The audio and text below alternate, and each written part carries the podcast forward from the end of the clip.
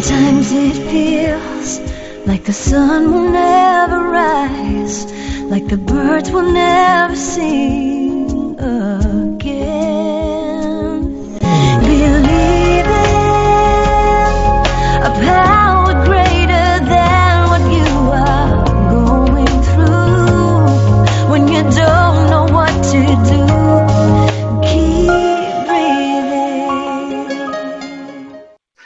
That's right. When you don't know what to do, just keep on breathing. From the City of Angels in Los Angeles, welcome to all my listeners out there in Radio Land. I'm Dave, the caregiver's caregiver at caregiverdave.com.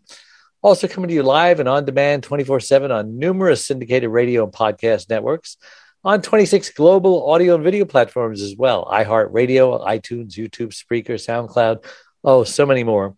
In fact, we're voted number one caregiver podcast on FeedSpot and number two caregiver podcast on Player FM, and number two on caringvillage.com.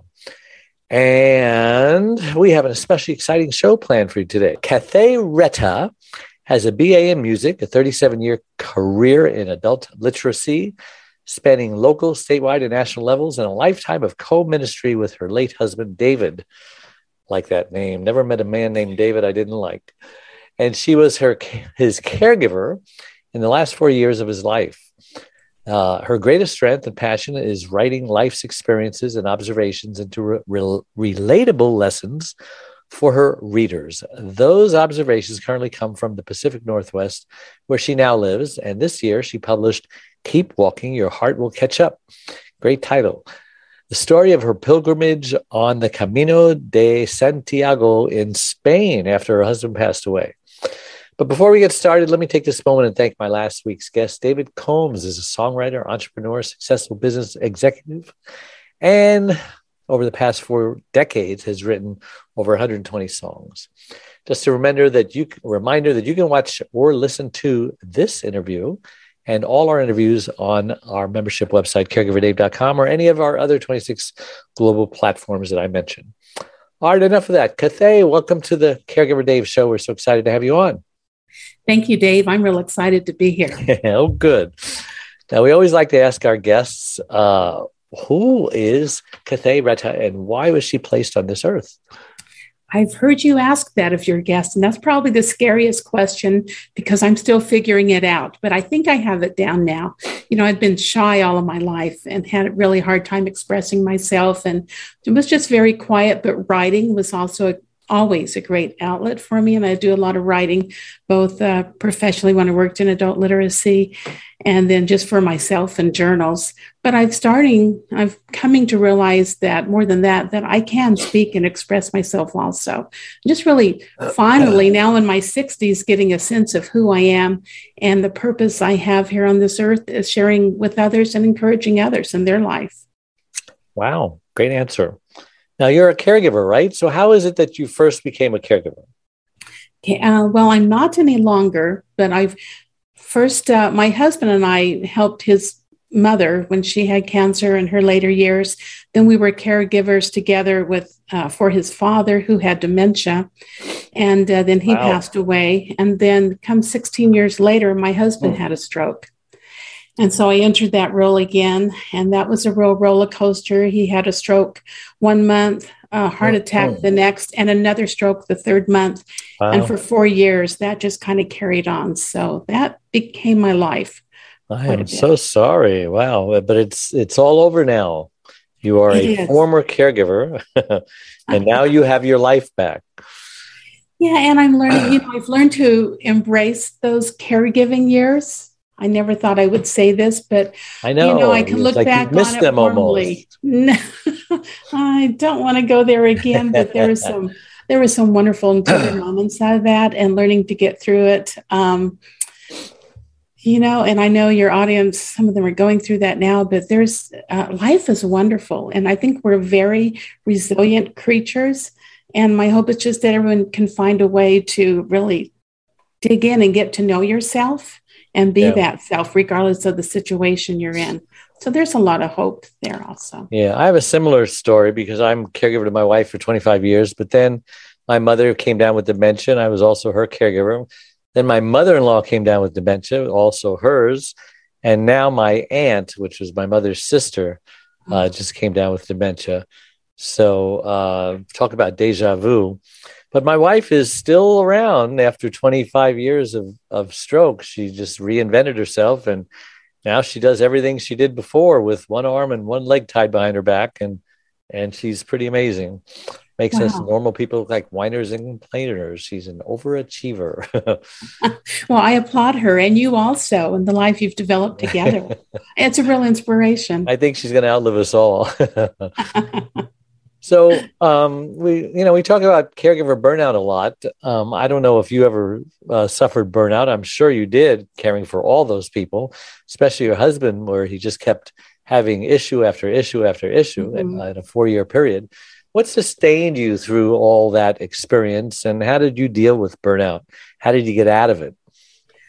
Wow, a lot, a lot of what sustained me was just that relationship we had. We've been married 33 years, and all that investment and what we worked through together was real powerful and helpful.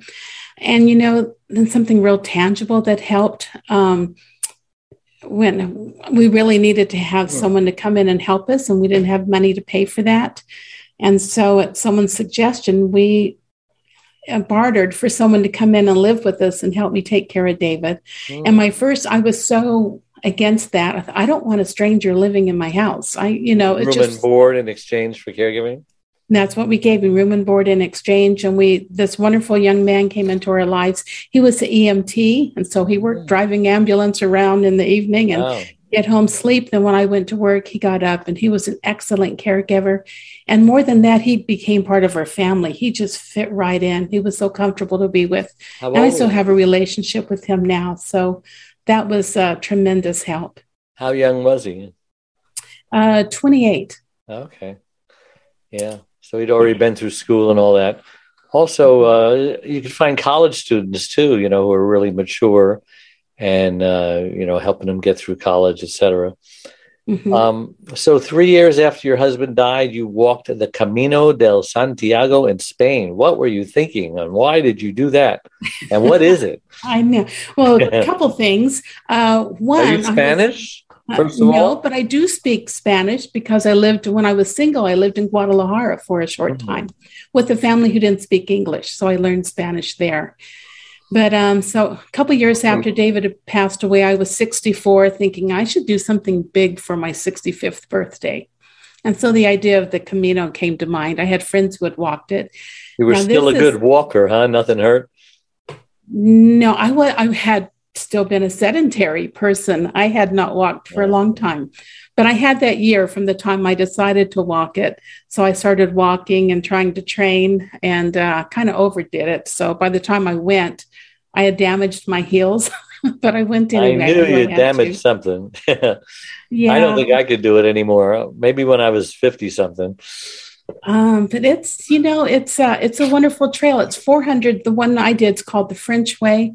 It's 483 miles across northern Spain, wow. and it's um, pilgrims have been walking that trail for hundreds of years and it's very established and there's places to stay all along the way hostels and the year i walked it almost 350000 people from around the world had been on the trail that year wow that's almost like walking the uh, the camino from los angeles to san francisco i've heard about that you know del I, del i can't remember what exactly it's called but they got little signs yeah uh, anyway, so I assume it's all scenic stuff, and you've had some interesting experiences. How many weeks, months, or I don't I don't think it was years. Uh, how long did you do it for? yeah, I was on it for 37 days, and I walked okay. 251 miles of the 483. Wow! So how much is that a day? You know, most people walk 12 to 16 miles a day. I was doing six to nine. A couple times I did 13 okay. miles. Um, but just I was concerned with that heel damage. I didn't you should have uh, transferred to a bicycle. You know, a lot of people bicycle it.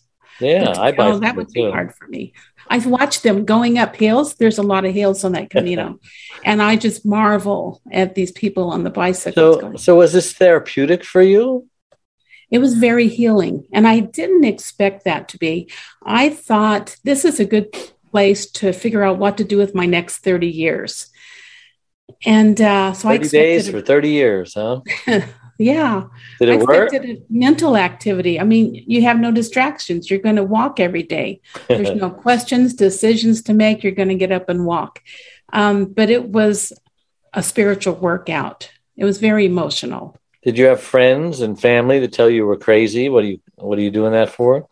hmm Hmm. Sure. Yeah. Some really concerned for me, and some saying, "Why don't you wait till next year when you're not having the heel pain? It'll be better." And I, I know that was practical, but something inside me, I just knew, no, I have to go now. I don't know why I have to go. And it started to unravel for me the very first night. I was there sitting in a centuries old church building on a wooden bench in the back.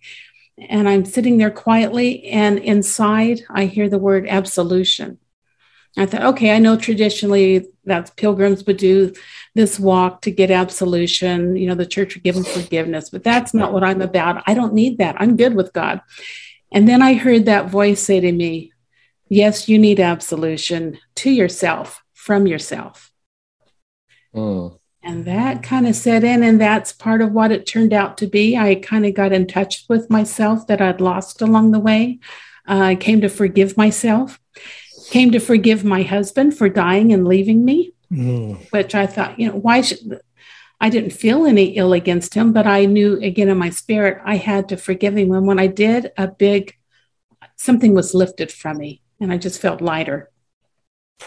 Wow. So was that what you were looking for? Um, well, I was looking To for what feel to lighter and have something lifted from you? Yeah, but I didn't know I needed that when I was Mm. going. What was your motive for going? I, to Just to figure out figure what out. to do. And My did- next Did 30 you figure years. it out also? Yeah, I figured out. I already knew. I just needed the courage to do it, and Oh. that's to do what I'm doing now: writing and speaking and being an Oh. encourager. Um, I've known that all my life, but I had never done it. I just held back. Takes courage, doesn't it? It does. It does.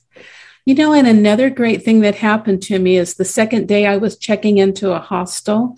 Um, and I started to tell the host about my husband that he had died. That's why I'm walking to Santiago. And I just got as far as saying my husband, and I just started sobbing. And again, Mm. that shocked me. I was well past that. I didn't expect it, I didn't feel it. And I realized from that moment that I had suppressed grief and sorrow. I hadn't worked through the process. And so that was a lot of the trip, also coming to terms with that. And it was beautiful. And what really touches me is that after I got home, I was looking at some of my pictures from the trip. And I saw two of them where my head was like thrown back in laughter. And I thought, I, I've not seen myself like that. Who is that girl? And uh, later, I heard uh, through the work of Brene Brown on a podcast, she was sharing that our emotions, when we suppress emotions, we don't get to pick which ones. So you, maybe you want to suppress sorrow and grief, but when you do that, then you're also suppressing joy and happiness. And I that really made sense to me, and I realized that as I was able to release a lot of this, again, some joy came back in and the lightness, and it was a very healing thing. So, did you learn uh, any other lessons that you weren't expecting? Yeah, a lot of them. and one of them, probably um, another really big one, is to learn to love myself. Uh, And I didn't know I needed to learn that. But on uh, one of the lowest points, which I hate to talk about, but I got bed bugs. oh, That's not common on the commute. I mean, that can happen anywhere in the world, but I happened to get it. And I was just at the end of my rope. I wanted to go home. I'd washed my clothes all day and I was laying in the bunk. And then this gentleman came in, uh, Patrick, he's from the UK. He said, How's your day going? And I told him, I got bed bugs and I just want to go home. I want to quit. And uh, he was very sweet. He consoled me and kind of helped me out of that funk. And we walked around this town. And then in the middle of that walk, he turned and said to me, You're on this Camino to learn to fall in love with yourself again. And I knew that was true. I knew it was. And I don't know what it is, how it is, come to fall in love with yourself again. But that walk did that for me. wow. Where did you sleep that you got bed bugs? Oh, I slept at different hostels. So, you know, there's what, like, now, for those who don't know what a hostel is, uh, explain. Yeah, um, well, a lot of them um, it's low low charge or sometimes free. You just make a donation for um, where you're going to stay, and there's like these rows of beds or bunk beds, mm. and you bring your own sleeping bag. I used a sleeping bag liner um, and put it on there, and you're packed in sometimes pretty tight with people maybe you know this far wow. away from the person next to you um, and so that's where you sleep. So that's where I did. Wow. Sometimes, a few times, I splurged and got a hotel. Um, that felt very different. so it was a variety of things, and all along the way, because it was hard. I kept saying, Why am I doing this? I want to yeah. figure out what to do with my life. Why don't I go to a hotel and sit by the pool for two weeks and I can figure it out there? but, uh, it wouldn't have been the same. And I wouldn't have gotten the answers I got. I'm sure of that. So, why did you write the book and what do you hope people will get out of it? Uh, I wrote the book as part of a, again, a continuation of that healing experience for me. And also, I'm convinced, I know that I'm not the only one who has these types of experiences and what I've gone through, that hundreds of other people are experiencing the same thing.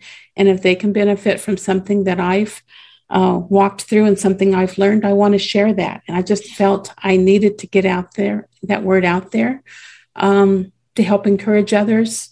Maybe they would find that themselves in it. It's an interesting title. How did you come up with that? Uh, that's a thought that came to me one day while walking. like I said, those first weeks, I just wanted to quit all the time. And, uh, but what can you do? You're there. So you just keep walking. And that's why I said to myself, keep walking, your heart will catch up. And so you just keep taking those steps. And it finally did. It ended up, the last weeks were just a glorious time. And I think about that, and I said that to myself many times since then, or to other people when you're going through difficult situations like keep walking, keep moving, and, yeah. you know, for caregivers, whatever they're going through, just keep moving. Your heart will catch up. Well, it's different if you were doing it in this country or the state. If you're in a foreign country, uh, you know, it's not like you can just go home. that's right. Um, yeah, so that's why you have to keep walking. What are you going to do? Um, although some people do quit and go home early or go do, do something they? else, but I think partic- particularly with this trail it's been walked for years so there's structure where every you know four or five miles for the most part there's a little town or a hamlet um, with services and support. And the people all along the way love the pilgrims mm-hmm. that come through and are very giving and supportive. And there's some sort of spiritual atmosphere. Um, they say it's kind of mystical, and I believe that, where there's just a caring, where you can meet strangers from other parts of the world and you're sharing your deepest parts of your life just instantly, things we wouldn't do back home. So, this road has a reputation for healing and people doing this for like how many years? Hundreds of years? Dozens of years? Yeah. Uh, hundreds of years. In really? the ninth century is when um, even they before they had cars, huh? Right. Uh, the ninth century, they found the remains of James, the um, the disciple of Jesus. Really? And so they say he's buried in Santiago, that city in Spain. And that's why there's a pilgrimage going to that place. Huh. So from the 10th, 11th century, people have been walking it. But they also say that even before that, it was an old ancient Celtic uh, walk, and people have walked it. They say it follows the Milky Way, the stars. Mm. And um, some people say there's the ley lines where there's this extra energy in the earth and that it follows that path. And so I don't know much about all that, but I, I think it just may be true. I've talked with too many people who had just these wonderful um, healing experiences along the way. And a lot of it's finding yourself. Wow. Well, if somebody is physically unable to go walking, what would you recommend for them uh, if they want to have a similar experience as you? and they don't have the money to fly to uh, Santiago. Wow, that you know, I think if you can, the best thing. Well, let me say real quick. You know, there is someone who pushed his friend in a wheelchair, the full Camino, and really? they've made a, uh, movie and documentary, wrote a book about it, which that's really impressive to me. So anything's possible, but I think the real key is getting to know yourself. Um, what I found out about me is there's a lot of um, like lies we put over ourselves that Mhm. we believe because it's the easier way to go and not really get down to know who we really are and what we really desire, what we want. So, any way you can get into a place to be honest with yourself and not try to cover it up, not act like you think you're supposed to act. You know, like after my husband passed away, I was so strong. I was a role model. Look at her. She's just strong. And I realized that wasn't such a strength. You know, that was that was foolishness. I should have just broke down and gotten the grief out then. So I think the number one thing is be honest with yourself. Take some time to meditate and just be quiet and listen to your spirits. We do have that voice within us that will guide you and show you what to do. So this whole thing is a grief process. Uh, would you say you were grieving during the entire walk, going through the different phases? You know, there's denial, there's anger, there's depression, etc. No, I don't think so necessarily during the entire walk. I think the grief is what broke it open, that kind of opened that shell I had over me that was, you know, closed so tight that I could um, kind of get to my heart and my soul and what it was trying to express. And In essence, finding out who I am. So Mm. that was a piece of it, but that's what started to unravel it. And then I could see more and, and learn to forgive myself. So it wasn't just grief over losing David. And also early on at the beginning, I realized I didn't just lose David, I lost half of myself. Mm. And there was this big hole, which I hadn't considered before. So part of it was finding that and filling me, finding me again was the real thing. So it started with the grief process and ended with um, just coming to be honest with myself and true to be me. Did you expect to write a book? Did you think you could write a book? Was it a surprise to you? Um, I wasn't surprised. I didn't go into it saying, okay, I'm going to do this and write a book. But again, because I've liked to write all of my life and I've done a lot of writing, um, I've kept journals and written a lot. So it was very natural. So, of course, when I got back, it's okay, well, I'm going to just start writing this. And it came together as I was. Um, Well, that's part of the healing process, isn't it? Writing, journaling, getting it out of you and onto the page, and then helping the world, so to speak. mhm. I believe it is. There's something really magical or special about if you Mhm. write it down. When you write it down, it's more likely to happen. If you have goals, write them down, and they'll Yeah. come together. Well, I, I can't believe you did this. You're an amazing woman and uh, you're not a quitter. You are a role model. And um, I think a lot of caregivers are encouraged by what you're doing. And maybe some of them you encourage to do likewise. And maybe some of them, uh, you know, maybe need to read the, read the book and maybe they can uh, feel a little more encouraged and have the courage to do what you did because it takes courage, doesn't it? hmm To do what I did or whatever it is they know within them that they're called to do. Sure. Wow. Well, thank you so much for coming on the show. I can't believe how fast time flies when we're having fun. but uh, I wanted just to remind everyone that all of our live shows become recorded podcasts and video casts on all the platforms that I mentioned above, you know, like YouTube and Blog Talk Radio, Podbean, many, many others. But uh, also, it's on our membership website, caregiverdave.com, which is a free membership support community group with lots of tools and resources and free gifts. And uh, if you're watching this on a platform, please click the like button at the bottom just so that the algorithms can move it on to other people and more people can can be blessed by these uh, shows. And so I want to thank you again um, for coming on the show, Cathay. And I want to thank all my listeners for coming in and tuning in week after week. So uh, thank you again, and uh, we will see you next time. Bye bye. Thank you, Dave. Bye bye. We are a community of caregivers that understands and supports you wherever you are in your journey. We are a place to connect with other caregivers, but more importantly, a place to get practical, actionable help. There are lots of ways for you to get support. First of all, you can download our welcome pack. This will get you started on your Thrive journey. Next, you can ask and get answers to your questions by posting them here in our private Facebook groups. You can also get live online support by attending one of our live weekly Connect webinars. You can get practical, actionable advice by listening to our weekly podcast. You can hear and read other stories about other caregivers' experiences. Plus, add your own in our weekly Share Your Story forum, posted every Tuesday in the Facebook group. You can access essential resources and download practical Thrive Solutions packs, all of which are geared to help you thrive as a caregiver. You get lifetime access to all of our resources. Again, we're here to support you and help you thrive and to enjoy your life as a caregiver. And remember, this is a place to get hope, not just cope. Sometimes it feels like the sun will never rise, like the birds will never sing.